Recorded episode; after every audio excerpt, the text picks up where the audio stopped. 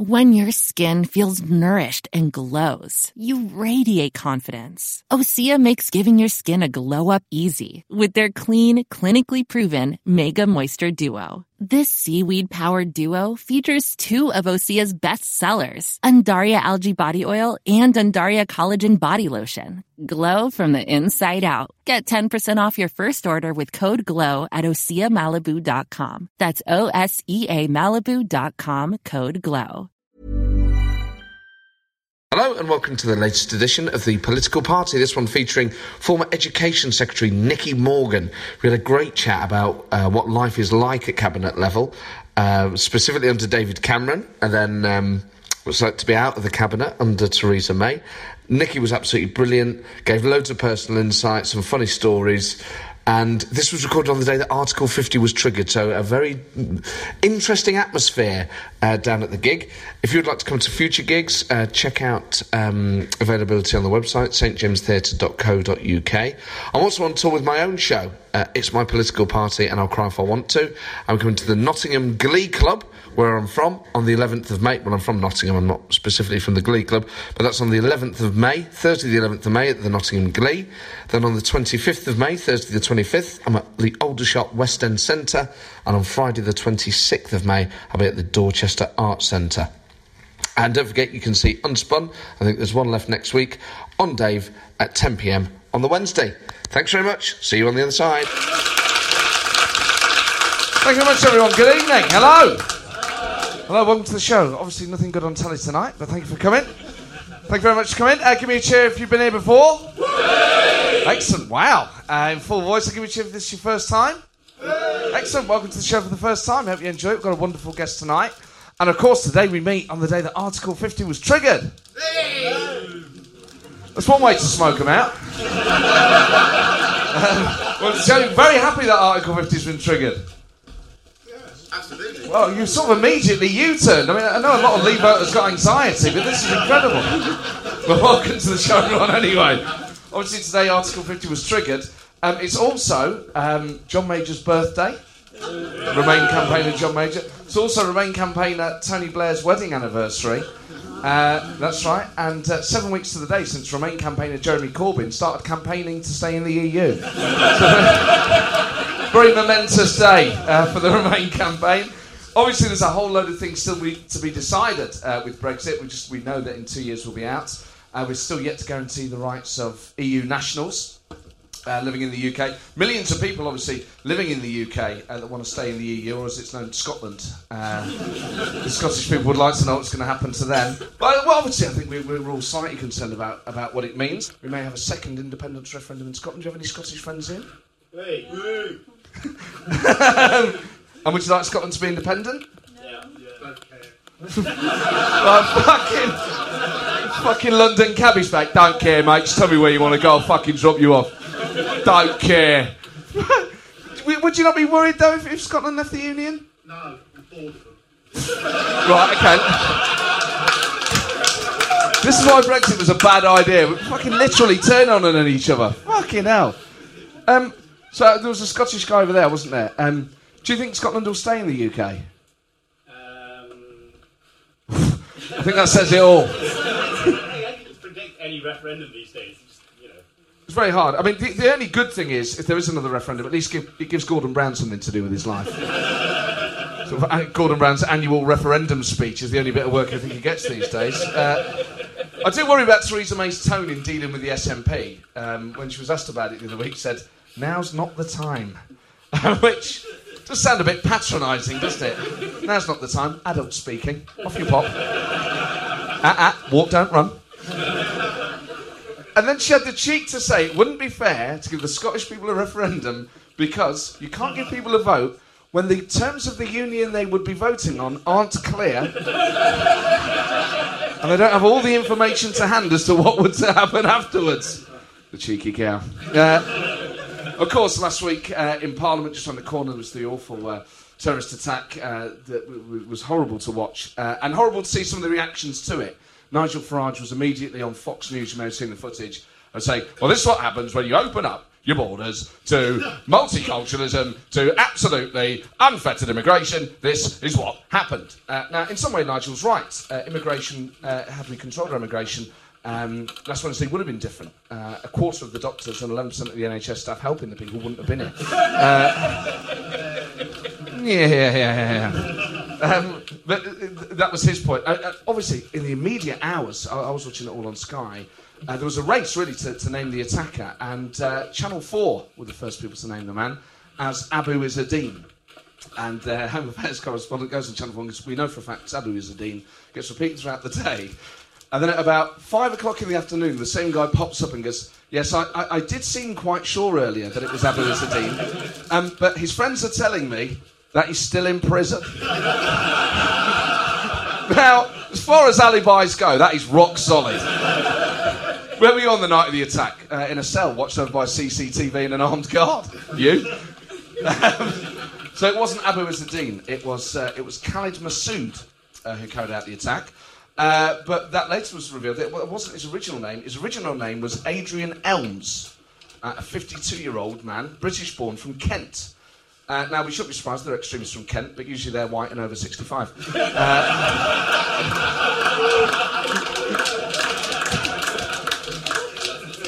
um, the Sun went to extreme lengths to try and get an angle on this. They went to the hotel that he'd stayed in the night before of the attack uh, down in Brighton, had a look around his room, and even went on TripAdvisor for bad reviews. Now,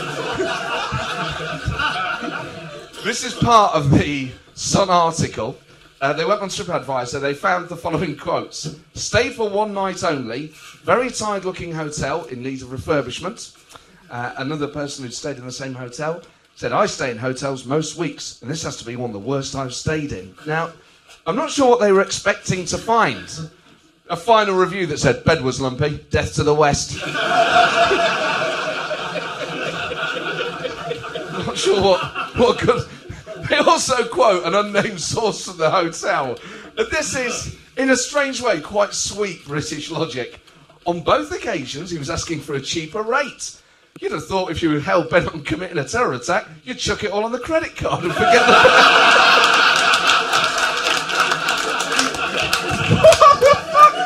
I don't think they've grasped the sort of guy they had on their hands. Oh, he's ordered room service. The flash bastard. I bet he's planning another atrocity. What, what the fucking hell sort of angle is that? And obviously in Parliament, the MPs were on lockdown. Um, and it was very dignified, and I think all of us who, who, enjoy politics, and hopefully that's all of us in this room, it's always good to see people across the political divide uniting and being magnanimous and being dignified, and there was a lot of that.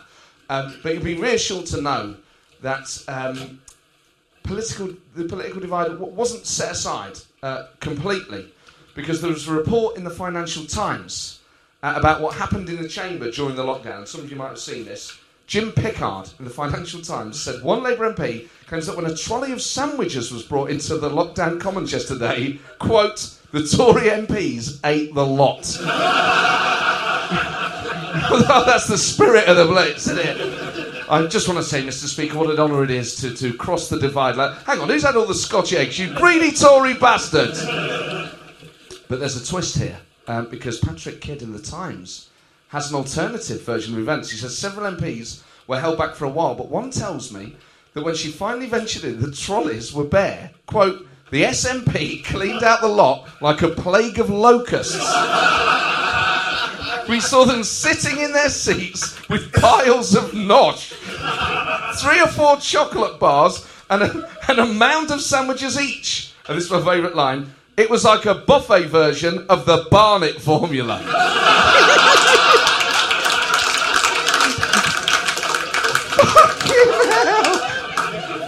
can't politicise a buffet, for God's sake.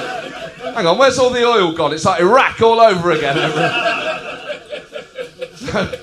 So thank God that uh, life, uh, life continued as usual. Uh, Douglas Carswell has finally uh, left UKIP, of course, as well, uh, which may sadden some people. Arron Banks and Nigel Farage, uh, by the way, were never convinced he was a proper UKIP man, and they're right, he's not. he got elected to Parliament. so always stood out like a sore thumb in that party. Paul Nuttall's problems continue to. My, I think it's my favourite interview of the year. It's Paul Nuttall trying to draw a line under all these scandals, going on Peston on Sunday, and he says, "Look, I never, I never, I never, I never lied on the record. I never took us into a legal war. I was never caught in a paedophile ring."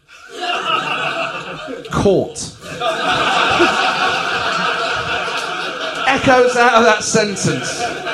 Yeah, I didn't get caught. Only these stupid ones get caught. He's continued to have his issues, but all born And obviously, in America, uh, which is so much of the focus of our uh, attentions these days, uh, Donald Trump continues to be. I have to admit, I disgracefully find it very entertaining to watch.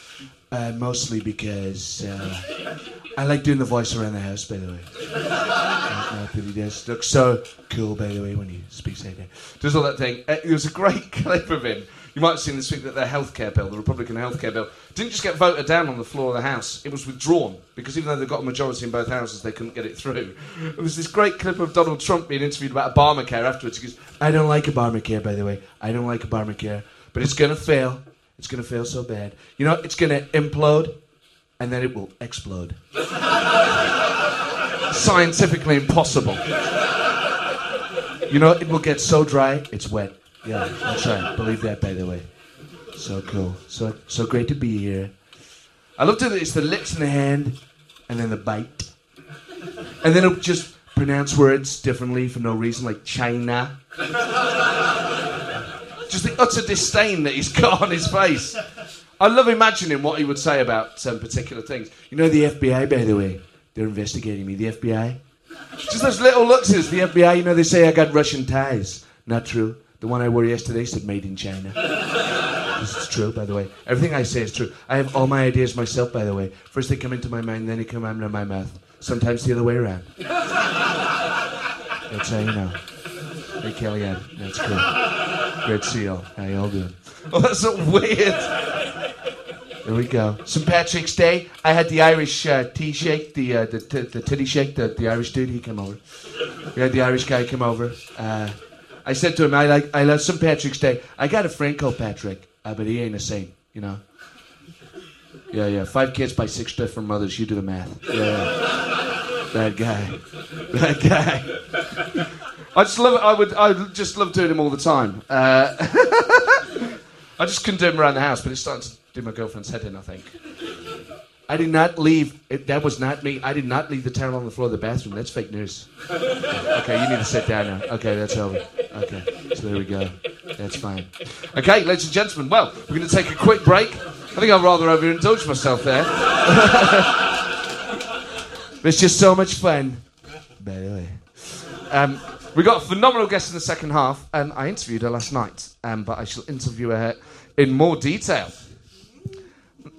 How is that an innuendo? I've got a job interview. Ooh, an interview, is it? No, it was a proper interview, like last night. Yeah, was the last night the dirty bit? I've never known last night to be an innuendo. I was out with the la- I was out with the lads last night. Apparently, it's Sunday socks. I don't know what the fuck happened last night in your house, but we'll find out in the second half. Uh, ladies and gentlemen, as always, you're wonderful. Uh, Nicky Morgan's our guest in the second half, which is very exciting. So if you've got a question you'd like to ask Nicky, do think of it. And as always, at the end uh, of that uh, section, I shall come around the audience. Well, I'll stay on stage. We, we, don't you fucking start. It's turned into a fucking carry-on film. Since when did satire get so pervy? I don't know what's happened to the temperature in this room, but I'm, I'm not in control of it anymore. It's become a very horny audience. Let's all just have a cold shower in the break. Do whatever the fuck you need to do. I'll be back in a bit. Thank you very much. Cheers. Oh my word. Thank you very much, everyone. Welcome back. Have a good break? Woo! Excellent. Still all horny as hell. I don't know what is going on in this room tonight. I feel bad for introducing Nicky Morgan to it, but uh, there we go. Um, I'm very excited about tonight's guest. Um, it's always fascinating to talk to people who have served at the highest level in cabinet. Um, and particularly to have served in the coalition government as a Conservative under David Cameron, and then potentially, of course, because uh, she's exceptionally talented, could find her way back uh, to that position or perhaps even higher in the future. So a, a fascinating period in Nicky Morgan's career uh, to be talking to her. Uh, don't forget that you get to ask questions uh, later on, so do think of those. But for now, ladies and gentlemen, please give a huge welcome to Nicky Morgan. Thank you. Thank you. Nicky, welcome to the show. Thank you very much. And when I said that I'd interviewed you last night, there was a kind of I a heard. from these I ladies down here. Um, honestly, it was just an interview.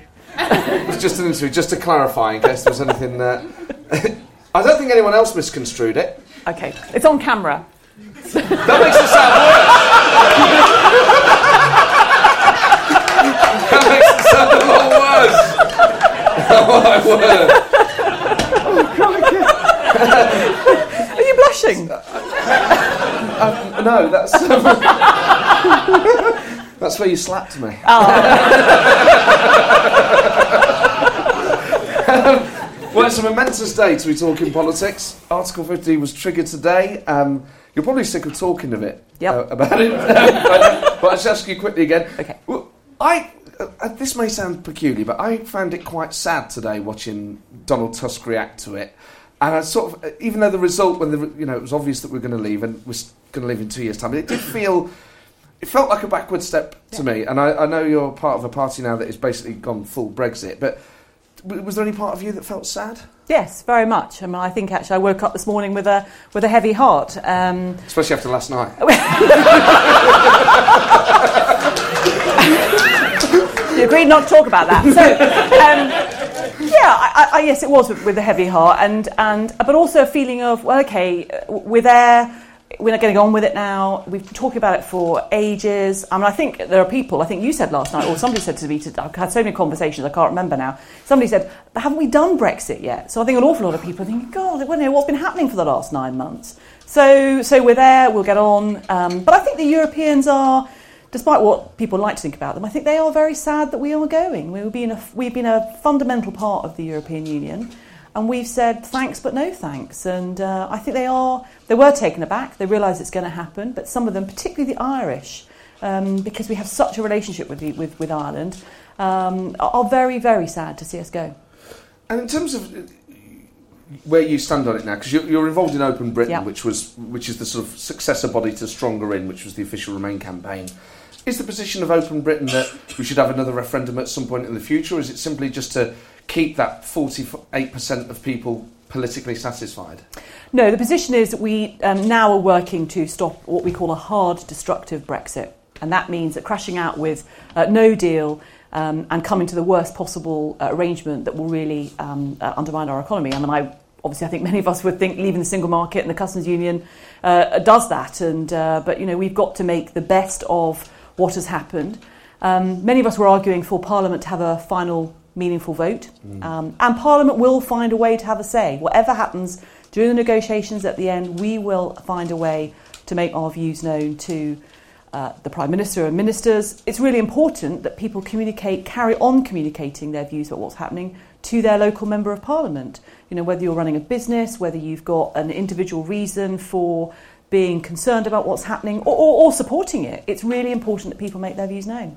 It must feel quite odd to have campaigned alongside your colleagues, many of whom now, like Amber Rudd and Theresa May, have gone like full Brexit. Like, is, I understand that they have to deliver the will of the people, but it must be odd seeing the people that you were shoulder to shoulder with during one campaign now almost saying the complete opposite. Yeah, it, it's it's. You're right. I understand because because people, when you become minister, you adopt the collective position of the government, and the government, Theresa May made it very clear, will will fulfil what happened and the vote that was um, that took place, uh, and that means for Amber developing a new immigration policy. Um, you know, easier said than done. Um, you know, it's like I can say immigration policy. It's going to take months of years of negotiation as to what that actually means and does that satisfy people and how they how they voted.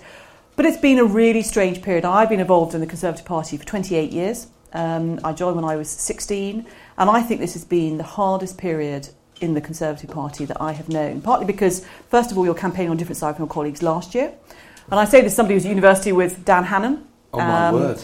and Jacob Rees-Mogg um, and Mark Reckless. Uh, so um, I did have some normal friends at university as well.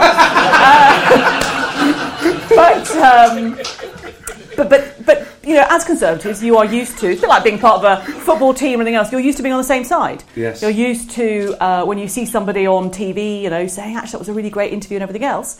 And then you're suddenly saying, well, actually, I don't quite agree with what you've been saying in the last 12 months, and you're right. And then other people, you know, people end up in government. Uh, I'm not. So, uh, you know, that's, that's another dividing line. It must. How bad did it get during that referendum campaign then? Because David Cameron, I think, was quite good at rising above some of the provocation thrown his way from specifically Michael Gove and, and Boris Johnson. Did you ever feel that they'd gone too far in, in trashing him, or, or indeed just the behaviour of their campaign in general? Yeah, there were definite times. I mean, I can't really remember now. I mean, I think the best the best book to read. I'm not sure I'm allowed to advertise. Is, is the Tim Shipman book about what happened. All out war. I have to say that is a it is a it is an excellent read, and as somebody who's got bits and pieces in there, you know, I recognise so much of it. And there were times definitely when people uh, went too far, and I think it was a shock actually to Number Ten because I think they had thought that people would um, pull their punches, certainly on the Conservative side, and then they didn't. You know, and the trouble is, I think as politicians, once you're into a fight, you're there to win it, and you're not going to pull your punches. And uh, people thought, and I think I, I don't know whether all people who vote Leave thought they were going to win, but many people did not, and you saw that in the shell shocked looks of Boris um, and Michael the next morning when they stood on that uh, press conference and looked taken aback at what had actually happened. They didn't look that delighted, oddly.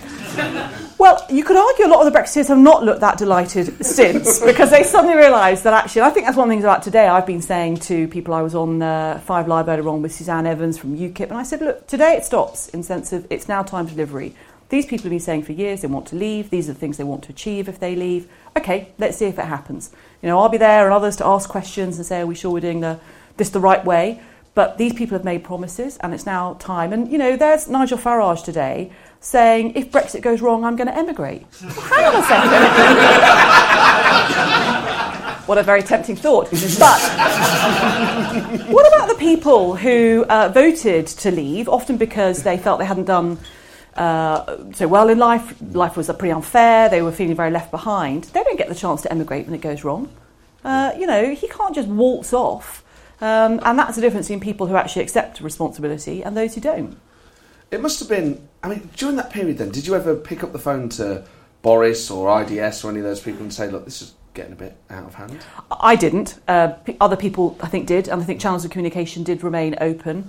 Um, Tim Shipman makes clear in the book that people like Chris Grayling did tell Number Ten when they were going to be um, on the TV. um, you know, I'm going to be doing this. I'm doing an interview, whatever it was. But others, others didn't behave in that in that way. I think there were there were channels, but um, but no, I was sort of head down, you know, getting on with the Remain campaign. And do you think David Cameron fought it as effectively as he could have? I suppose the results suggest that he didn't, but could he have done things differently? I, I think there were personally. I think there were things. I think uh, from talking to him, I think he is very convinced that actually that they, they ran the you know the right the right campaign. Um, but as you say, the result is the result. Um, and I would have liked to have seen a more positive uh, thing put forward about about Europe, particularly Yes. for younger voters, uh, about what we gained from it. Um, and um, and I think push back further on all this rubbish about the Turks and they were going to join and come and take over the rest of Europe and everything else. There was so much disinformation or misinformation that didn't get that didn't get challenged. Fake news. There we are. Because I felt. Uh, it it sounds like such an odd admit. I at times felt deeply sorry for David Cameron, particularly when he resigned after the referendum and then it- it's last Prime Minister's questions, because I think too often he didn't show how much the job meant to him. I think a lot of the time there was just the impression that actually, is he really in politics for any particular reason? He, he seemed quite laissez-faire. And then right at the end, I think the magnitude of it either hit him or hit us that he felt that way. Do you think that he genuinely did care throughout his time in office? And do you think at the end, I mean, is he now still sort of distraught about what happened? I wouldn't say he's distraught. I think he obviously is thinking about it. He's writing his book, so the trouble with that is you've got to relive it, uh, which is probably quite painful. Um, he loved being prime minister, not not for the trappings of office or anything else, but I think he Well, it was a step it. down from his old house, wasn't it? Yeah, that number 10, you know, it's really, really not that exciting. No, he, I think he genuinely loved the ability to, uh, to, to, to make things happen. Education was something he was completely passionate about, which has its drawbacks when you're Secretary of State because you've got the Prime Minister wanting to know what you're up to, and occasionally like, "Fine, please could you just go away and run the country, and I'll do the stuff in education. Uh, but but he was genuinely interested in in that. Um, and I think he did sometimes make it look too easy. Um, we were just talking about Prime Minister's questions, and you know he he did uh, make it sometimes, and sometimes you don't always get the tone of questions in the House right. You can misread the MPs and, and the seriousness or otherwise of a situation. But he did also have sometimes a good throwaway line. He was able to, to switch from something serious to something more light-hearted very, very quickly. And, and he worked phenomenally hard. I, mean, I think anybody who's a minister, that's one of the things, you know, is that you are working. In fact, you, you really you measure the time when you're not working because you are working all of the time. You're on call, and particularly as Prime Minister, all the time. I think he got at five, half five every morning to do his boxes. Um, and you've got three smallish children, um, that means that that's quite a time when you're not seeing them. Mm. So, uh, but you know, that's. I mean, he also is a political realist. You know, he knew that the referendum was lost. He would have to move on, and there was no messing about. And, and as a boss, what was your relationship with him like? Uh, It was uh, very good, as I say. Just occasionally, I was able to say, "Look, you know, just please go and do that." But um, we, and how did he we take that? Was that always very cordial? Was it? Yeah. What's going on with these free bloody schools? I, I, I can't get my head around this. Why aren't we delivering them sooner? I, I don't know. were you there? Were you bugging the conversations? That sounds Exactly. right. Yeah, bloody well do want to do that. Yeah. Uh, I quite liked his demeanour. Yeah, he, he was. You could basically uh, ask him or talk to him about almost anything. I mean, we've had conversations about uh, all sorts because obviously we would often go visit schools. He liked visiting schools, so we would go and do that together. So he'd be on the train, he'd be chatting about politics, family, uh, education policy, um, and um, you know he was he was very good in, in that way, um, and he was good at bouncing things off. Uh, but also no ideas rather than actually throwing things at him. Um, and um, but also he was good at. Uh, I, I think I was saying on the program last night, good at texting. So you know, you send him a text and you get a reply back, and you go, "I just want to tell you about this or that." Um, and he was also good at taking a um, an idea. If you he would accept a challenge. If he said, "I want to do this," and I go, "But actually, can we not do it this way?" or "That's a really that's not quite right for now." He would want to engage with that. Whereas some people say, "You know what? I'm in charge. Just do it." And in terms of cabinet, then, because this is this is interesting with the differences between him and Theresa May, and a lot of people during the Blair years said, "Oh, this is this sofa style of government. Uh, cabinet's not a decision-making body anymore." And then Gordon Brown says, "I'm going to get rid of sofa style government and bring back the cabinet." And then David Cameron says, "I'm getting rid of this cabinet, bring back sofa style." government." And then Theresa May comes in, "Get rid of sofa style government, bring back the cabinet." It just feels like there's this cycle between prime ministers who say, "I'm going to be quite relaxed," and then their predecessor always says, "Actually, I'm going to be very serious now." Um, is there a balance between the two, and, and should cabinet be a decision-making body? Do you think?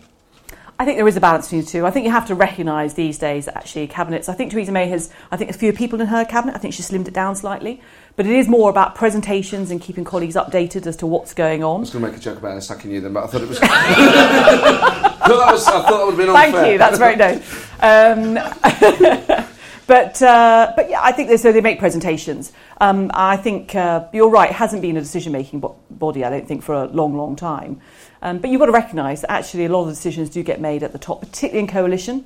They had the Quad, so they had uh, Danny Prime Minister Danny Alexander, George Osborne, and um, Nick Clegg. thank you. Yes, So cruel. How quickly. Something you absolutely have in common with the public. Most people have forgotten Nick Clegg. Um, I feel bad for saying that because he was lovely when he came. He's a nice guy. he isn't a very nice guy. Yes, he's I think I'm going too soft on people. um, but that, that sort of that cabinet style. So the way Cameron would run it, would he say, "Right, here's what we're doing this week," and would he ever sort of surprise you? Saying, "Nicky, could you just update us on what's going on with these bloody GCSEs?" Just occasionally, you would get, or you'd know that, that something was going on, kicking off, and that he would just sort of turn to you and say, "Can you just do, can you just do, you know, two minutes on that?" The, the thing is, he didn't like long presentations, so you really had about maximum about five or six minutes to present your stuff before you could see the pen tapping, and you know, it was kind of like, Let, "Let's move on, let's get to the questions," which is which is useful because you got colleagues could talk about, any, you know, they could interrupt on any of the subjects.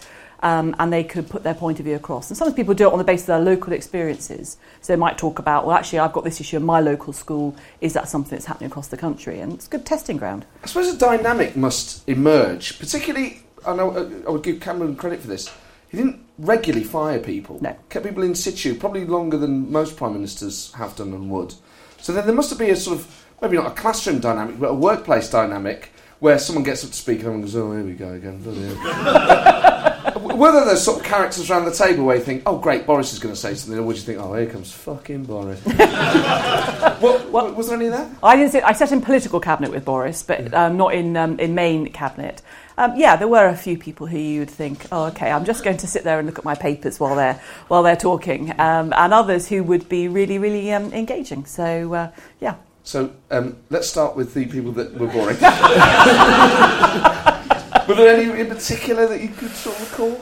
Um, oh, I'm just trying to trying to think. No, I'm not sure I'm going to really dump anybody in it Okay, actually. So, uh, no, and everybody everybody has their moments. Sometimes you just have to present something which is really. I mean, uh, so, I will tell. Oliver Letwin is is fantastic, but poor Oliver sometimes had to sort of tell us about you know sort of some really very worthy. But not terribly exciting government stress test exercise that had gone on of I don't know energy demands or something, and um, and you think okay this is really really important I should really know this, but actually I'm going to read the briefing for my next meeting instead. So, um, but but he would then have done his duty in terms of updating the cabinet about something that was very important.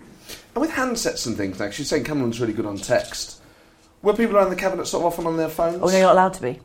No, there's a there's a um, you have to hand your phone your phone in and uh, you put it partly I think so you're not sitting there looking at looking at Candy stuff. Crush. Or. But um, exactly. but uh, but also because sometimes you're discussing matters that are very very sensitive, so they, they don't want any electronic devices. So just occasionally we would discuss very sensitive stuff. So the Prime Minister say, right, everybody's had their phone in, haven't they? And there'd be a bit of shuffling of feet and looking at the floor. you go, right, who hasn't handed their phone in? And out from these pockets would come a phone, an iPad, and they'd be like, okay, X is going to go around the room. This is an amnesty. You've got one chance to hand your phone or your iPad in, or your BlackBerry. So out would come all this stuff. Right, okay, we have a rule. You can't bring this stuff into the room. Next week, could you please remember that rule? So, and then there was one time when Michael Gove's phone went off, and I can't remember what the tune was, but it was something really inappropriate. and Michael couldn't find the off button. so we all sat there looking at Michael as he. It's kind of your worst nightmare where the phone goes off. It wasn't. I don't think it was a terribly sensitive moment of the meeting. If only Michael Gove could find his own off button. the world would be a better place. It's just interesting, sort of imagining, because I think from the outside it's, it's easy to imagine cabinets being very formal, uh, but of course these are still individuals around the Yeah. table with jealousy and with ambition and things, and obviously, put- in terms of the seating plan, it's a, it's about what the office you hold is. Um, but would little cliques emerge?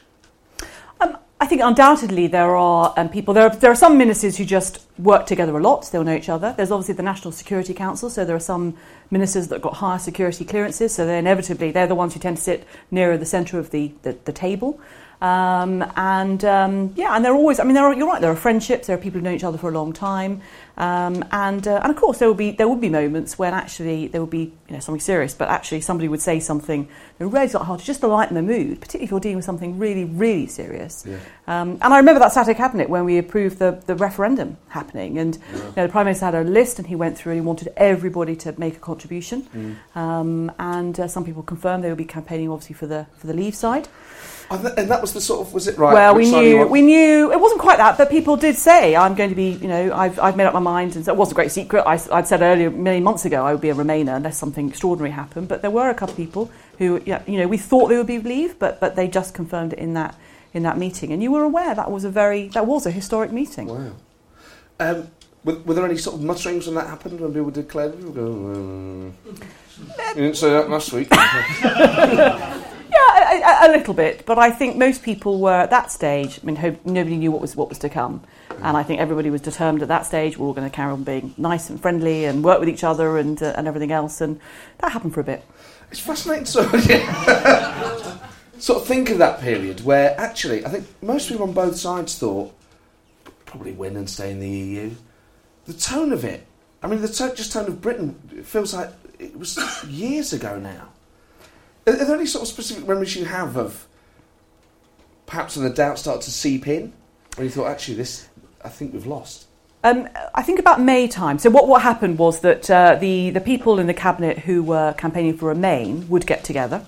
And about May time, I mean, we're all, um, you know, one thing that's commonly believed about politicians is we're all out of touch, we haven't got a clue what people are thinking. Well, actually, if you're doing your job properly as a constituency member of parliament, and particularly as, with a big campaign, you should be out knocking on doors, talking to people in, uh, you know, the, the marketplace, watching your emails, responding to your surgery appointments. And I think people began to realise. Um, I remember Anna Soubry, um, who's colleague in East Midlands, just saying, "I'm really worried about the Labour vote. You know, it's just not being either communicated with, or they don't feel motivated to go out and vote. It's just nowhere." And uh, you know, I don't think it's a great surprise. We were relying on many Labour voters to come out and vote Remain, and, and I'm not sure the machinery was as, as much as we had we had expected. Do you resent them for that? The the, the Labour Party. Um, I think a lot of voters do. There are there's quite a lot of anger. People people do say, and I think again in the Tim Shipman book, you know, he portrays a um, a certain well, a chaos or an unwillingness on the Labour side to really engage in the referendum.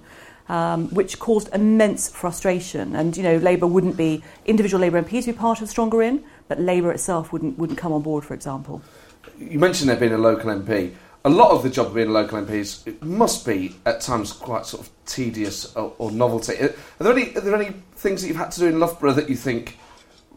What the hell am I doing? You know, because you, must get invi- invited to sort of loads of different events and things.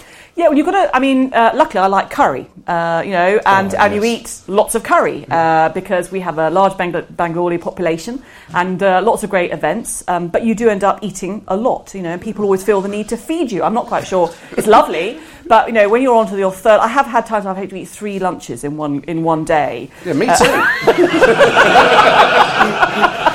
I should be involved. you, do, you do really well. Um, but I think one of the strangest things was when I had to. Uh, there's a local uh, canal clearing charity, and they do great work of, you know, pulling rubbish out of the local canal. And they said, could you go onto the canal, a little inflatable dinghy, and throw a shopping trolley into the canal so we can then demonstrate our prowess in removing it? And I thought there's a, so on YouTube somewhere there is a video of me throwing a shopping trolley into the Loughborough Canal. like off a bridge, like did you have to lift it first? Well, it was quite heavy actually. Um, it was I was in this boat on my own, and they said, "Right, out you go," and then just throw the trolley over.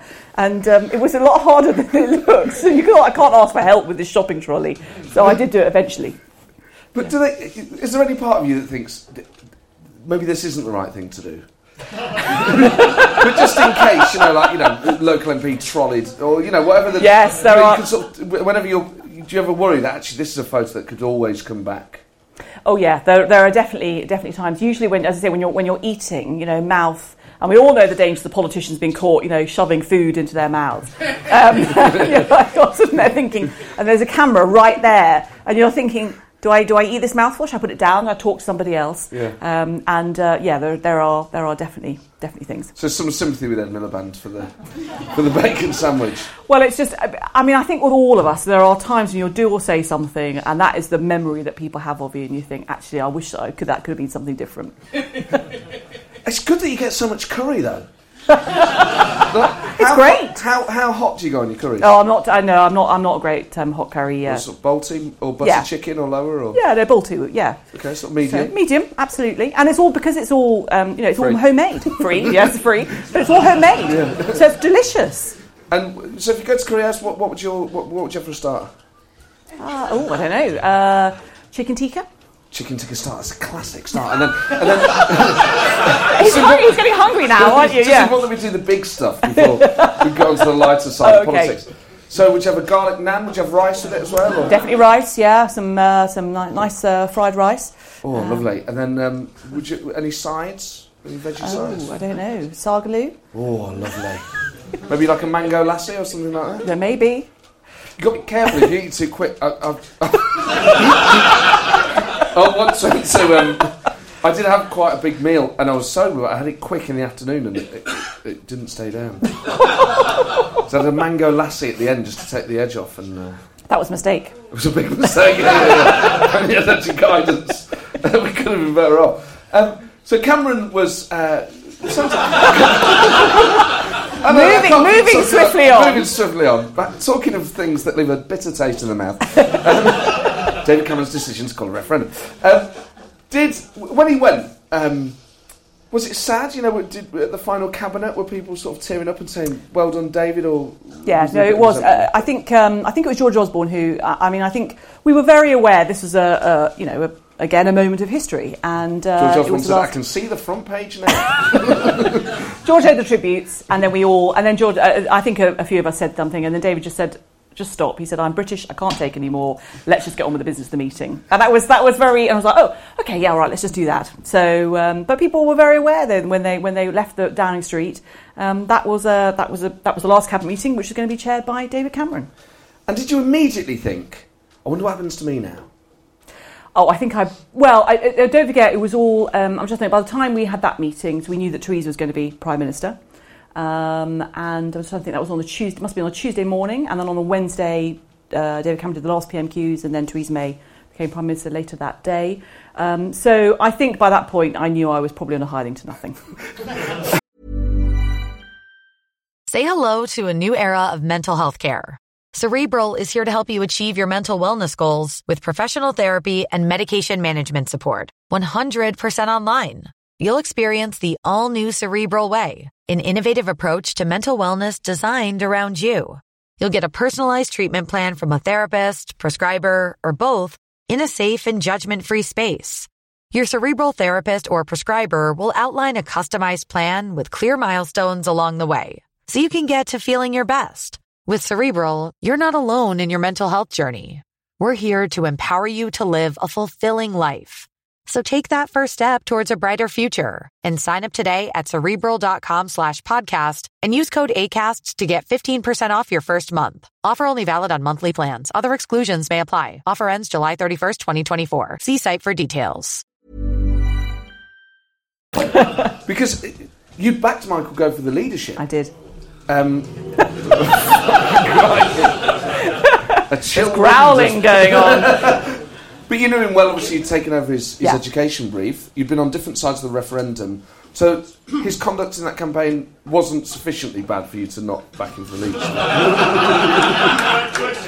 good question. It is a good question, and and I think um, I thought that actually somebody, given the result, um, actually that somebody who had campaigned for that would be able actually to uh, to, to explain to the Leave voters that they're about the necessary compromises, and I think we will have to have. There will be compromises as we leave the European Union. People who think that actually that's it, we're going, you know, we're going to leave the Europe and practically going to tow ourselves out from the Atlantic, are going to realise that's not going to happen.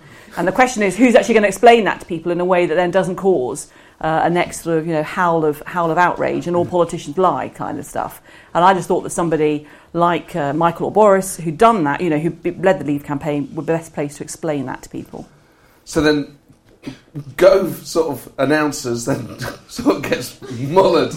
Uh, after that period, then you, you're faced with the choice between Andrea Leadsom and Theresa May. Yeah, there wasn't really a choice. Because Andrea Leadsom had sort of come out of nowhere, Yeah. was particularly well known, um, and uh, didn't handle her campaign too tactfully with her ter- uh, attacks on Theresa May. She's then rewarded with a place in government, and, and you're not. I mean, does that? In fact, it sounds like Andrea is on her way here. she was You so can ask delighted. yourself, yeah, exactly. She's She's still heard. singing in the. She's still singing. She's so happy. Um, is, is it hard to stomach that sometimes? You think, well, actually, I behaved well, and here's someone who's directly attacked the prime minister, and she gets a job in government, and I don't. No, because I think we all know that uh, political careers, you know, what's that saying? They all end in failure. And uh, you go up, you go down. You know, it depends on uh, who you uh, support. Are you in the right place at the right time? Does your does your face fit?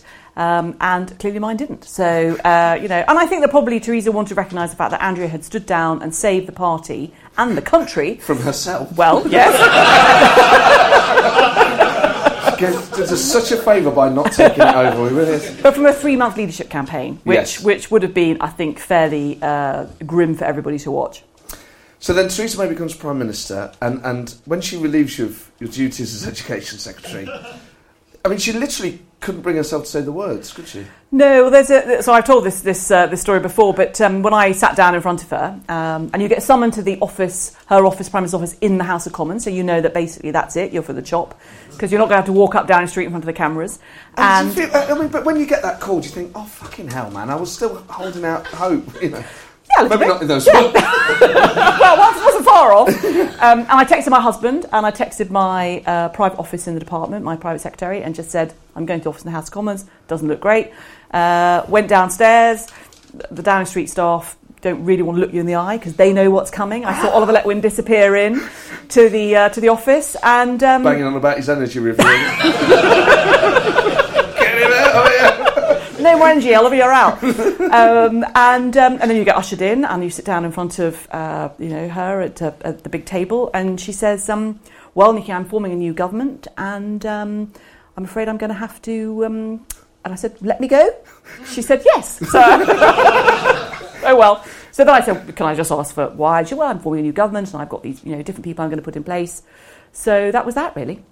And did she look you straight in the eye when she says it, or is it a bit kind of, oh well, you know, this government thing? I mean, ugh. oh, No, to be fair to her, she looks you straight in the eye when she says it. Said. Yeah.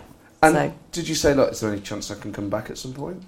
No, I didn't. To be honest with you, I think you just know at that point you think, actually, thank you. I'm now leaving. I did. I did. Uh, I don't know if it's a great secret, but I had a fantastic PPS who's a parliamentary private secretary. He's an MP who looks after you as uh, when you're Secretary of State, and he with the parliamentary party. And I just said, I hope that he can, you know, his great work can be remembered in the reshuffle. Um, and he's now a minister in the Department for Exiting the EU. So I'm delighted for Robin because he's fantastic. Oh, that's that, at least some good. Exactly. At- Exactly. At least some good came out of it. I mean, it must be when you're when you're going then to, to sort of effectively get fired. They must have to time it so that you don't bump into other people. Well, they, yes, they're sitting you in, on lots of different rooms basically, and they call you out one by one. So, uh, so that's why I saw Oliver. I can't remember who. I can't remember who went in after me actually, but I think I texted. I texted George and said I've been fired, and I texted Michael and said I've been fired. But oh, me too. Did George Osborne, do you think, uh, hold out realistic hope of, No, of having a role? I don't think so. I don't think so. No, I think that George, um, George understood that, that she was going to want the prime minister is going to want to put her own imprint on, on the cabinet, and I, and I think you know again, I think outside it, it's such a weird world, Westminster, and, and it's not an, a normal work environment in any sense of the, the word. You don't apply for jobs, you don't, you know, sort of prepare a CV. If you get a call from number ten on reshuffle day, that's that's good and sensible. Invited to Downing Street, I was very surprised but delighted in July 2014 to get Secretary of State job. But you also know, you know, you can, you can, it can, it can all go up in a puff of smoke. Um, but you're still a member of Parliament, um, and you know, actually, there are some, there are some great bits, and there's advantages like not having a no more red boxes at weekends. It's fantastic. So, how much stuff is in them? But how much? Um, how, how long would it take to get through one? A really chunky box is about a really chunky box is about seven or eight hours. No, six, seven hours. So, full working day. Yeah. Um, and then a sort of light one, an average one would be what sort of three? Uh, well. I did. Uh, so I did one every every night. I did one on, on Monday to Wednesday nights, and that's probably a couple of hours a night, two and a half hours. And then the weekend one is yeah. Which is quite nice when you're Secretary of State for Education because you're having to do your sort of marking. It's like homework. yeah. I used to go like to schools and go, I do homework too. When you were Secretary of State for Education, um, it must be very difficult to hold a position like that as a Conservative because in an area like education, which the debate seems to be entirely dominated between the relationship between the unions and the minister at, at government level, and of course they're affiliated to your to your enemy, the Labour Party. Did you ever feel like actually they, they were quite pragmatic with you, open to discussion, or was it always very cold? Well, they were, they were different. So there's about, um, I'm going to probably, because one of them just, just merging, but there's about five, four or five main teaching unions. Um, and they are all very different. Some represent uh, head teachers or senior leaders. Some represent what you call the classroom unions. Um, and, um, and actually, I remember one of the, the union uh, secretaries coming to me and he said, Look, my job basically is to hold up your reforms. But if we can agree on that, and you know where I'm coming from, then let's talk about them. And I thought, actually, that, that's quite good. I know where you're coming from. You know where I'm coming from. Let's then talk about actually what we can what we can do to work together. Or or actually, I could just say to him, look, I'm really sorry, but actually, this is the way we're going to do it. Um, you know, you're not going to like it, but at least we've had it. You know, we've talked about it. I've heard your view. You've heard mine. Now we get on with it. And, and following Michael Gove must have kind of been a bit of a blessing, really. must have been a lot of people quite pleased to see you initially. Initially, yes. Oh, that sounds like an awful caveat. I'm sure all the time, but No, but you're, you're right. I mean, I was, you know, I was, I am very different from Michael, and I was put there because I'm very different from Michael, and to sort of, you know, calm, calm everything down. Not to change the reforms, but uh, there was a lot of explanation needed about why we were reforming and what we were doing, and people were finding, I think, local MPs that they couldn't visit schools without getting an awful lot of, uh, you know, barrage of, of, of being unhappy. And that doesn't help anybody. So actually, we we uh, we did, I think, explain, try to put it in context as to what we were, were doing. And I think you have to also remind yourself, Secretary of State, you're there to, rep- to obviously to represent and to listen to the whole sector, but particularly I think to be on the side of parents and families who need really good schools to set them up for life. So that was that's the sort of uh, the policy end of it. The policy now, obviously, is, is grammar schools uh, to a large degree. Uh, that dominates the education policy agenda. That's something that you're against. Is that something that's put you on a collision course with Theresa May? Has she spoken to you? Said, "Oh, come on, Nicky." Um, I haven't spoken to Theresa about it. I've spoken to Justine about it. Yeah. Um, and I explained pretty pretty clearly, you know, what my, my views are. I just I just think that actually, as I say, what the system really needs at the moment is a laser-like focus on those parts of the country where the schools aren't strong enough, where they're struggling with leadership and with recruiting you know, great teachers. And the trouble with more reform um, is that you bring something else in, the department immediately focuses. That's what government departments do. It's the civil service. They switch to focus on that because that's come from the top and that's the directive, rather than continuing the the focus. And I think if I, you know, had been allowed to stay, I would have said, let's just stop doing almost everything else in the sense of changes and really focus on those parts of the country where um, there isn't a choice uh, or real choice for, for, for parents and for families at the moment. Um, but that hasn't happened, and, and so I'm, I, you know, one of the things about not being in office is you're then liberated to say what you really think, which actually is uh, very enjoyable. Why do you think Theresa May has brought back this idea of grammar schools? I think it's partly her, and I think one of her key advisors is also, um, I think he's written in the past about his belief in, in, in select and education. I think Theresa May herself um, went to, she went to both a, I think a, I think it was, a, I'm right saying, a grammar school that became a comprehensive, and I think she feels that her grammar school education absolutely set her up for life and got her to the position that she's in. And she wants other children to have that same opportunity. And look, there's no doubt with some people, they are very popular. With many Conservative Party members, they are a very popular institution. Lots of people will say, it's interesting, people are shaped by their own experiences. Some people will say, I went to one, it was fantastic, what's the problem? Others will say, well, actually, I failed my 11 plus. It's, I'm really, it's upset me for the rest of my life. Please don't reintroduce them. And it, it really is as polarising as that. And that's why I think, just at the time when we've got many other issues, having a polarising policy like that is, um, is a distraction. And, and you've set up a kind of coalition with Nick Clegg uh, from the Liberal Democrats, um, who I'm sure people do remember now, and, uh, and, and Lucy Powell, who was your opposite number in the Labour Party. I mean, that must be viewed with suspicion in Downing Street. They must look at that and go, what is she up to? I think they do that in many different ways. So uh, I, I think it's not just about this. Yeah, I think there's a, there's probably. A bit, I mean, I think also, but um, certainly, I think uh, Theresa ministers. I mean, they understand politics, which is that. Uh, and it's not just about grammars, it's about social mobility generally, and I think there's more that can be done, and the Social Mobility Commission have reported, and we had a debate on that last week. Um, but you do need to sometimes work cross party to get things done in Parliament. It's one of the great uh, mysteries, I think, is that people look at PMQs, and it's kind of the, the best and the worst of Parliament. It's the time of the week when most people are engaged, and the public gallery is packed. But it's also the worst because it brings out the worst in people. It can be very, very, um, uh, very aggressive, very combative. And it brings out the worst in people as well. Uh, it- it- well, I, I don't mind it when it's like that. I think it's when it's a bit more tedious. That's when I get frustrated Yeah. it. Well, it's pretty tedious at the moment. It is. I, I, I don't know how people, but I've always preferred it when it's a bit more raucous. Yeah. I I mean, there's, there's lots of excitement, but I have to say, I mean, like, you know, um, the leader of the opposition, um, I think PMQs is not his strong point.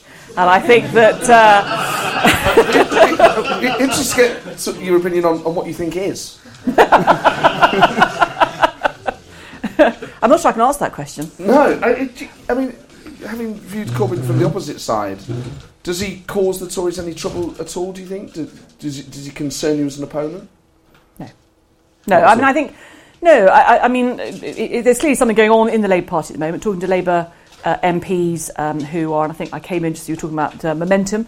Um, there's, there's, there's obviously clearly, you know, uh, lots of dividing lines in the Labour Party, and they've got their own particular, you know, areas of grief, which I don't think it's right for opposition politicians to uh, intrude on. Um, but, um, I mean, that's one thing about the Europe stuff, is being that actually there is a total lack of an official. Uh, Keir Starmer's doing his best. Yeah. And I think, you know, Keir absolutely is trying to put down markers for the Labour Party. But there isn't an official opposition, not, not a really fully functioning one at the moment. So other people have got to step up to the plate and ask the questions.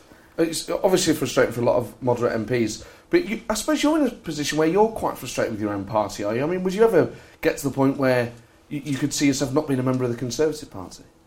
No. I, I, I am, I've been a Conservative for 28 years and I, um, I am instinctively a Conservative. Um, that's not to say there aren't uh, people, and Europe has been a dividing line in my party for decades now. And there are people, uh, and I don't think it's any great secret, who, you know, I do find I'm not on the same side of them as uh, on this Europe question, and I do find it very, very frustrating. I find it frustrating that they've talked about it, that they've brought down not just one but several Conservative Party leaders over the issue of uh, Europe. Um, and yet again, we're going to spend the next two years talking about Europe rather than talking about issues that I think people do care about um, and will vote on in 2020. It's always nice to see people united, uh, and obviously uh, last week at United, sadly in in in, uh, in, uh, in grief Yeah. for what happened outside uh, Westminster. Uh, one of the heroes was a Conservative MP called Tobias Ellwood, who who tried to resuscitate um, uh, one of the victims, the policeman, uh, and it was just a, a very emotive, um, very moving photos. Uh, especially as he'd lost his brother in the Bali attack as well. So the, a whole, um, all the issues that imagine going through his head. But he's someone that you know quite well, isn't he? Yeah, I've known Tobias. Um, he used to work just after I my, my old law firm that I worked for, and we've known him, my husband and I, through politics for, for many, many years. Um, and it's typical of, of the man. I was saying, so I went to Bangladesh in 2011, and um, we were in a place called Sylhet, uh, which is the region of, uh, of Bangladesh, um, and there was an earthquake. Uh, we felt an earthquake. There was an earthquake, I think, you know, some somewhere away, but the tremors were, were there. And you know, Tobias again swung into action. He's ex. He's been in the um, army, and swung into action and got everybody out of the building and uh, t- you know, phone number ten and said, "Don't worry, you know, we're all fine and the MPs are all safe and everything else." And that's that's the measure of the man. I mean, he would step in to help in a situation if he could. It's quite remarkable that he's sort of co- seems to be constantly present at disasters. I mean, sort of- it's obviously a very positive view that he, he swings into view, but also he must be thinking, "What the fuck is going to happen next? Like, Let's have a normal day." He, he, he's, uh, he handled it with such grace last Yeah. week. It was incredible. Um, just to see, I mean, I suppose in a, in, in a way, it's, it, I always think it's tragic that it takes something like that to make the public realise that MPs are really good people. Well, it's funny, isn't it? It's like I I think.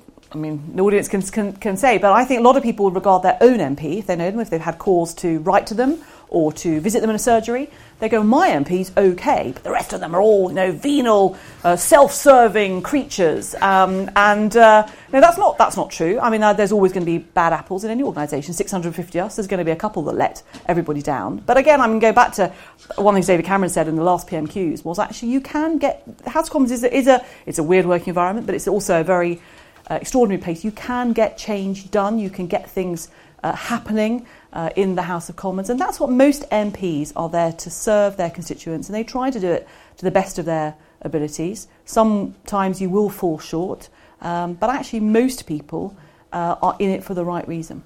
Have you found it harder being either a member of Parliament or a member of the Conservative Party as a woman?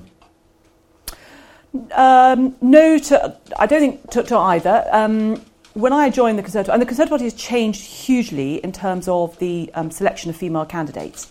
So I think I'm right in saying in 2005 we only had 17 female MPs. After the last 2010 we had, well, now we've now got 70. So still not enough, and I think the Conservative Party hierarchy would recognise that. Um, but, but no, I mean, it is a very different place these, these days, and I think local parties realise now the value of having uh, a female candidate, female members of parliament. I think there's no doubt, as a female member of parliament, you do get more abuse than I think your male counterparts Inside Parliament or outside? outside. Outside, a lot of it online. Um, I do think that people say things that they wouldn't say to, uh, to, to men. And there's no doubt that men absolutely do get uh, pretty um, hurtful and hateful mail and, and comments on Twitter, but it is, it is somehow different. And it worries me because we need more women in Parliament. And I really, really worry, and particularly after the awful murder of Jo Cox last year, I really, really worry that women are going to look at the job and think, I'm going to leave it to somebody else. And all of my female friends go, I'm really glad you're doing it, Nicky, but I can't think of anything worse to do. And that's a shame, because some of them would make great members of Parliament, but they're going to leave it to others. And I think that's, that's a problem. If we get to that stage where other people are, or good people are not standing for public office, I think that's a, that's a problem in this country. There's a sort of prevailing view, I think, that perhaps um, the Conservative Party hasn't been feminism's best friend, and uh, despite the fact that two Yeah, female absolutely. prime ministers, which is more than any other uh, political party in Britain has, has mustered, uh, can you have some sympathy with that as a point of view? I think it was probably uh, true. I mean, in the last Parliament, a group of us new female MPs made a real concerted effort to make sure that we were present for debates in which issues particularly relevant to uh, women were discussed. We were asking questions. We supported the Women Equality Select Committee being appointed. But I think, I think the Conservative Party has been slower to catch up. And despite having certainly the first female Prime Minister, um, I think uh, it would be fair to say that we have been slower often on the uptake and thinking about women's issues. So things like, for example, budget days. You know, actually, um, I used to see it as my role as one of the women around the cabinet table. The, the Chancellor on budget day will give a presentation to cabinet early, about eight o'clock in the morning, and I used to make my point that I, if nobody else, would make sure I asked a question so that a female voice had been heard around the cabinet table on budget day, and I would say to George, "Where are the measures for women? And let's make them explicit." Um, I wouldn't say we always get it right, and there are plenty of things that can be pushed back, and you haven't done this and you haven't done that. But I think it is, it is much better now. And, and what would George Osborne, George Osborne have go? Oh shit. Um, yeah, good point actually. Oh god. Oh. Well, if you remember, I mean, who would have thought that the words tampon tax would be uttered by a Conservative Chancellor in a budget? Uh, And the fact that we now talk about it quite so openly, I have to say there are times, and I think that's just that just shows how far we've we've come. And we didn't try and call it something else; we just you know called it the tampon tax. because it was it was quite. I remember watching parts of the debate that pertained to that, and it was really funny watching, particularly old Conservative male MPs going. And um, the the levy on the um, the, the, the products, the um, the, uh, the the things that the ladies use, uh, that are uh, yes, that thing that the honourable lady uh, referred to that um, does the um, uh, whatever it does, uh, and uh, however, you know, it's really funny because sometimes it is better to just be explicit. So it's tampon tax, Absolutely. um, because did, did you sense around, just in politics in general, but specifically around the cabinet table, that perhaps it's difficult for male politicians to talk about things like that? Yes, I think that younger male politicians, particularly those with daughters, they often say actually that men become much more uh, I don't know, feminists or, or you know, pro women's issues when they get daughters. And I remember uh, talking to, to well, they, or they get daughters, that sounds awful, doesn't it? When they, when, when they become fathers of, of daughters. And I remember talking to, to David Cameron about this, that some of the issues that I thought we should be on the curriculum. Um, and Justine, to her great credit, has now put uh, sex and relationship education in the statutory curriculum, and there's more work to do, I think, on PSHE. But saying, look, actually, don't you want your daughters to be aware of, uh, taught about some of these these issues? And and it does change, and it was like changing the, the sitting hours of the House of Commons. You know, it's interesting again. You know, young male MPs with young families actually supported the changes. Um, because they could see, even if it didn't benefit them, they could understand why, for the female MPs, it was important to have those hours changed. It, it, there's obviously a whole world of uh, um, difference between how you're treated inside Parliament and outside. It, just in terms of the outside, uh, I mean, not the severe abuse, because obviously that's uh, illegal, a lot of it. Um, but in terms of just everyday trolling, like being on Twitter as an MP, do you find it a rewarding experience overall, or, or, or is it, or is it broadly quite a frustrating cesspit? Um, no, there are some there are some great tweets and some great trolling, but there are times if you're having a particularly sort of day when you're feeling a bit vulnerable, it's like I think I'm just going to avoid my timeline for a few hours, um, you know, and, I'll go back. There's a particularly good photo. I'm, I, I'm regarded as having uh, slightly staring eyes, and there is a thing about when you're doing an interview, um, what they call down the line or down the, to, to the camera, and you've got to sort of avoid staring at the camera. And there's, there's a great picture somebody put up of me and an owl. and that occasionally surfaces when I've been particularly starry-eyed in an interview. Oh, the owl's back. Oh, yes, okay, I must have been particularly starry-eyed in that in that interview. But uh, does that hurt initially? Well, no, because you, uh, you, you, you've got to be able, you have got to be able to laugh at yourself in politics. I think in life, haven't you? You can't take yourself too seriously. Um, and you're right. There's a fine line between, you know, the one that, that says, um, you know, "I- I'm coming to get you, um, and uh, That's you Theresa know- May. no comment. And um, and the one that, that is gently poking fun at something you know is your is, is a foible. I suppose an owl, if you're going to be called an owl, like it's wise. Thank You you. know, Perhaps you could just come on my timeline next time I see it. Matt, come on, just come and come and answer this one. But at least it's a kind of if you're going to be likened, like at least Yes. it's. A Oh, yeah, it could be- not it could oh, be God, worse. There's the rat, or you know. I mean, I'm going to see what turns up in my timeline. having having had this bit of a conversation, yeah, Any we'll see what happens next. But do you, are you ever tempted to reply to it and go, "Oh, yes? Yes, and I have to stop myself and just think, no, walk away, walk away. It's no point. Just occasionally you get into a bit of a bit of a bit of banter, um, but it is banter.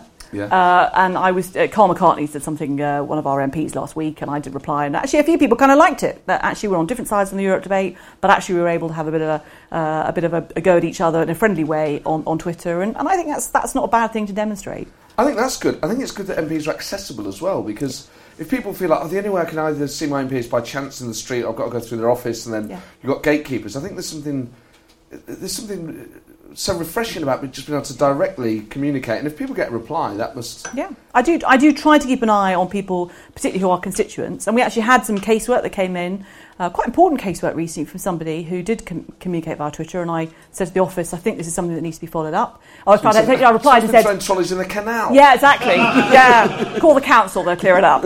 Uh, no, she, and I think I replied and said, "Here's the office phone number." She called, and actually, it was a serious, it was a serious piece of casework where somebody really did need some help, and it was great to be able to, as you say, to sort that out quite quickly. Uh, well, of course, another way you can speak directly to MPs is to be in the audience at the political party and uh, seamlessly linking on. Um, we'll bring the house lights up. Indicate if you'd like to ask a question. If I can ask to keep the uh, keep the questions uh, brief and keep the answers brief, we'll get around as many as we can. Uh, yes, the chap right at the back, and just let us know your name as well, please. Stephen, Hi, Stephen. Hello, Stephen. What's your question? as a teacher 25 years and a curriculum model designer for a school, a sharp end of your decisions.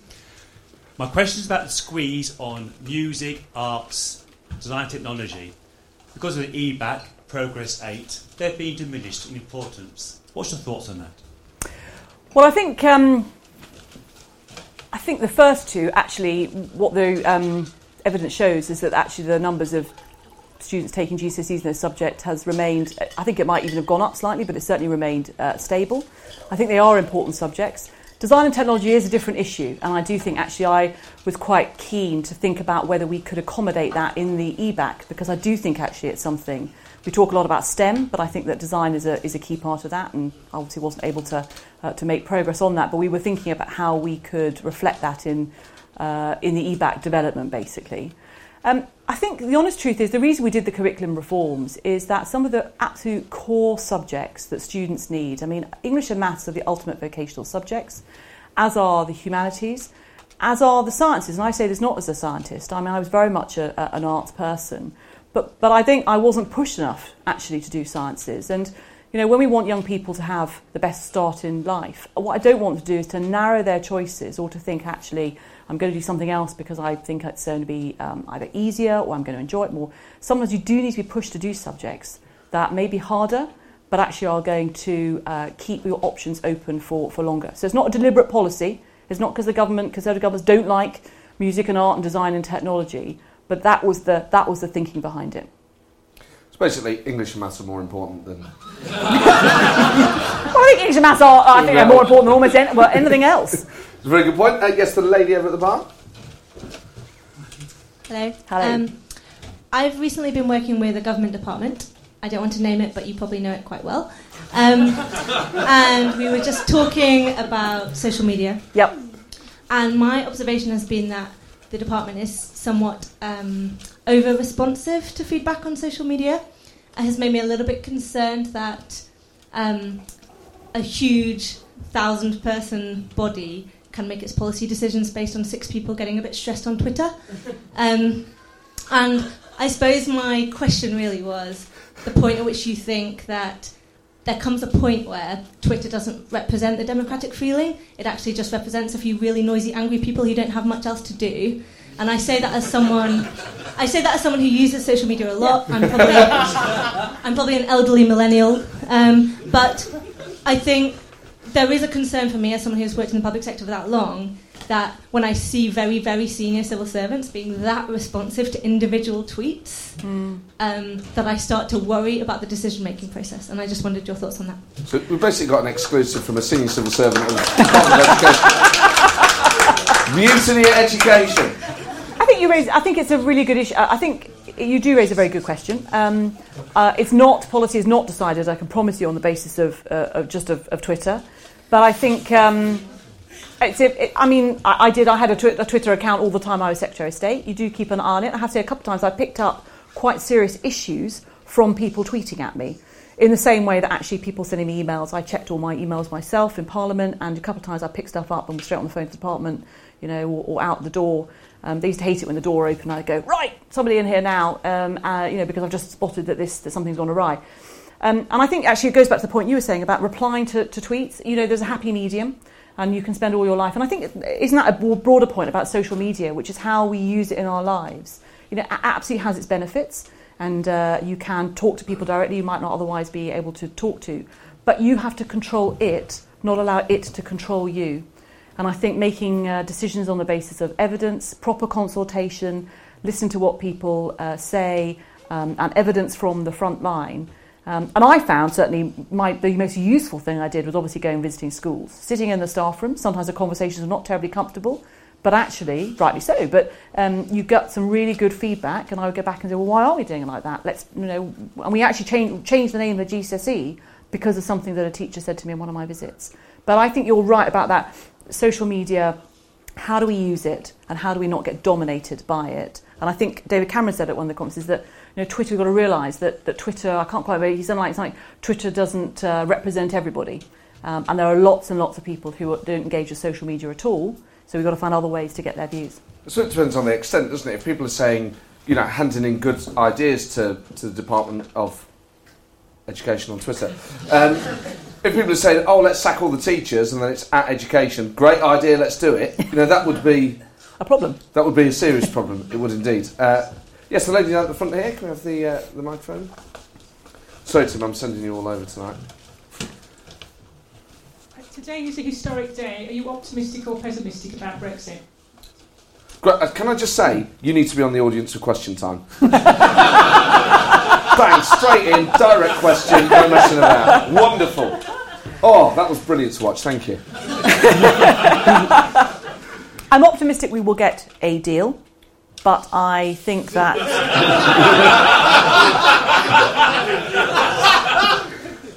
what kind of deal it is, and what we said to the rest of the world about our position in the world, I am profoundly miserable about. and can we just clarify: is is no deal better than a bad deal? No, no. I think I think it would be an absolute disaster if we were to crash out without a without a deal. Um, Especially the worst bad deal there is. Yeah, absolutely. Because because it's a total jump into the unknown, and people who are saying it, it'll be fine, I have no basis on which to say that at all. Um, so uh, so I think it's I think you know a, deal. I mean, very difficult. Theresa May rightly talks about wanting an ongoing partnership and relationship with the European with the European Union. We're not there, members. We will. We're in two years' time. But having that relationship, you can't do that without having a deal with them. Well, that's very true. Uh, do we have any more? questions? oh, yes, the gentleman there. there yeah. And then we'll have a look at. Yes, there's someone on the balcony afterwards, Tim. That's right. I appreciate this is a highly speculative question, but oh, right. um, it's actually following from the last one, but that's only um, coincidental. In this worst case scenario, is 2019 the end, or is the election what are you planning? forecast for 20- uh, I mean, the election in 2020. Suppose you know it's a bad deal, or it's a falling back on WTO rules what happens in 2020 if the Lib Dems are going for we'll vote vote for us and we'll somehow get back into the EU? Do you, as a, a die-hard Remainer, what do you do if what do you do in that situation if if you're not satisfied what, with what the deal is and we're having a general election at that point? Um, well, if you were the Today programme, you'd be saying, well, I don't, don't discuss, you know, hypothesis and, and, and everything else, and speculate, as you say, speculation. Um, I mean, I think firstly, I envisage standing as a Conservative candidate in 2020. I think it's always better to be in the party, putting pressure on. Um, I think that uh, people will obviously have to make a make a judgment. I, I, mean, I think it's well, the Lib Dems have said they want to have a, a second referendum. If that's the, what they choose to fight a general election on in, in 2020, I wonder if the British public would be saying at that point. I mean, people are already, I think, had enough of the whole thing. To still be talking about it and then talking about going back in uh, I'm not sure that's actually what the British public would be would be wanting at, at, at that stage. But it, it, I mean, it genuinely is. Politicians cop out here. It's very, it is really difficult to predict what's what's going to happen in the next the next couple of couple of years. Um, you know, we are um, we are in a really uncharted uncharted territory. Um, and um, I think I can see why the you know sending out signals about we might change our minds a couple of years time as you start negotiations you know, is, is not helpful. We start negotiations. We are leaving the European Union. Let's focus now on the best best possible deal that we can get.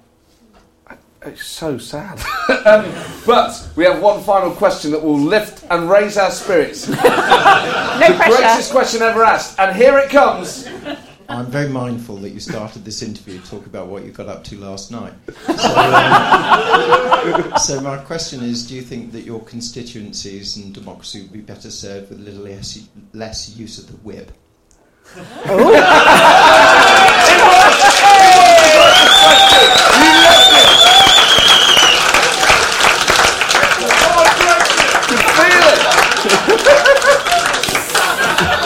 oh, you legend. Oh. Did it as well? You have no idea. What's your name? Mike, you hero. so, You're going to be invited back, you know, to do that at the next the next show. so less use of the whip. Let's use of the, let's use of, of the whip. Um, I think that there are times. I mean, to be honest with you, there are times and there are ways that, that MPs make their make their views known. Um, voting against the whip and the party is a pretty. It is an extreme way of, of doing it, and I think also. You know, part of actually uh, having the whip's office is to remind people about manifesto promises that we've made to, to the electorate, and therefore, you know, you should be in the lobby actually delivering on them. And I think there is a point uh, to, uh, to to that. Um, but it's always been understood that on issues particularly affecting your local area, there will be times when MPs need to be independently minded and uh, not vote with the government. I'm thinking about things like Heathrow, for example, or HS2. And actually, in my experience, the government whip's office will find a way to, uh, to accommodate that. So I was a whip uh, for, uh, for a while. Um, and I can tell you that there is actually not used, but there is a whip in the whip's office. okay, well, good to end on whipping. So well done, well done, well done. Uh, ladies and gentlemen, um, thank you as always for coming. Uh, you are always uh, the best audience in town. Next month's guest, I can't reveal yet, but will be revealed on Twitter hopefully in the next couple of days. It's very exciting. Uh, the month after, where are we now? March. So April will be announced in the next few days. May, Andy Burnham, and June, William Hague. Oh, William Hague is coming. Uh, it sound like a ghost, but uh, it seems to us. Uh, I'm sure you'll agree with me. Uh, that Nicky has been a phenomenal guest. So please, ladies and gentlemen, show your appreciation. Thank you very much. Thank you. Nicky Morgan there, ladies and gentlemen, and I'm sure at times there you can you can feel the atmosphere in the room, the, the sadness in the room from some people, uh, the joy from others, uh, and it's great that we get a, uh, a mixed audience uh, down at uh, the the political party nights. But it felt. Um, for some people, certainly like a very momentous day, the day that Article 50 was signed. So that is, uh, I'm sure, reflected in the mood that you just heard. Uh, Nicky herself was brilliant, very funny, very engaging, uh, obviously razor sharp, uh, uh, and you can tell uh, why she was able to, to rise so quickly into the cabinet.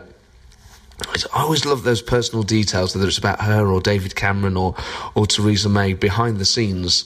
And obviously, the realization that, uh, that I have and that a lot of you share, which is that politics, politicians are, are people. Um, and, and that personal interest is always fascinating to hear. So she was absolutely brilliant. It was a real pleasure. Uh, as I said at the start, I'm on tour at the moment, so do come and try and see me on that. Uh, it's me on my own doing stand up and impressions and all that business. Uh, I'm at the Nottingham Glee Club on Thursday, the 11th of May, the Aldershot West End Centre on Thursday, the 25th of May, and the Dorchester Arts Centre on Friday, the 26th of May. Oh, and if you're listening to this in time, you can get tickets to see the final episode of Unspun at tvrecordings.com. Those tickets are free. Um, it's recorded next Tuesday, depending. I mean, well, the fact of the matter is, obviously, if you listen to this afterwards, you're too late. The last one of the series is recorded on Tuesday, the 4th of April, 2017. So if you listen to this way in the future, I mean, you'd know that it was recorded in the past anyway. Um, well, everything's. Rec- I'm not going to get bogged down in a bloody time warp conversation with people. My point is, if you're listening to this before the 4th of April 2017, you could get a free ticket to come and see the next episode of Unspun, which is the last one of the series. So thank you and goodbye.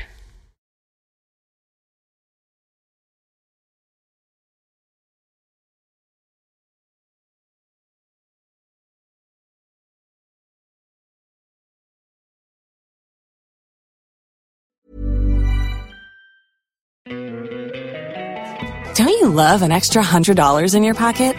Have a TurboTax expert file your taxes for you by March 31st to get $100 back instantly. Because no matter what moves you made last year, TurboTax makes them count. That means getting $100 back and 100% accurate taxes only from Intuit TurboTax. Must file by 331. Credit only applicable to federal filing fees with TurboTax full service. Offer can be modified or terminated at any time.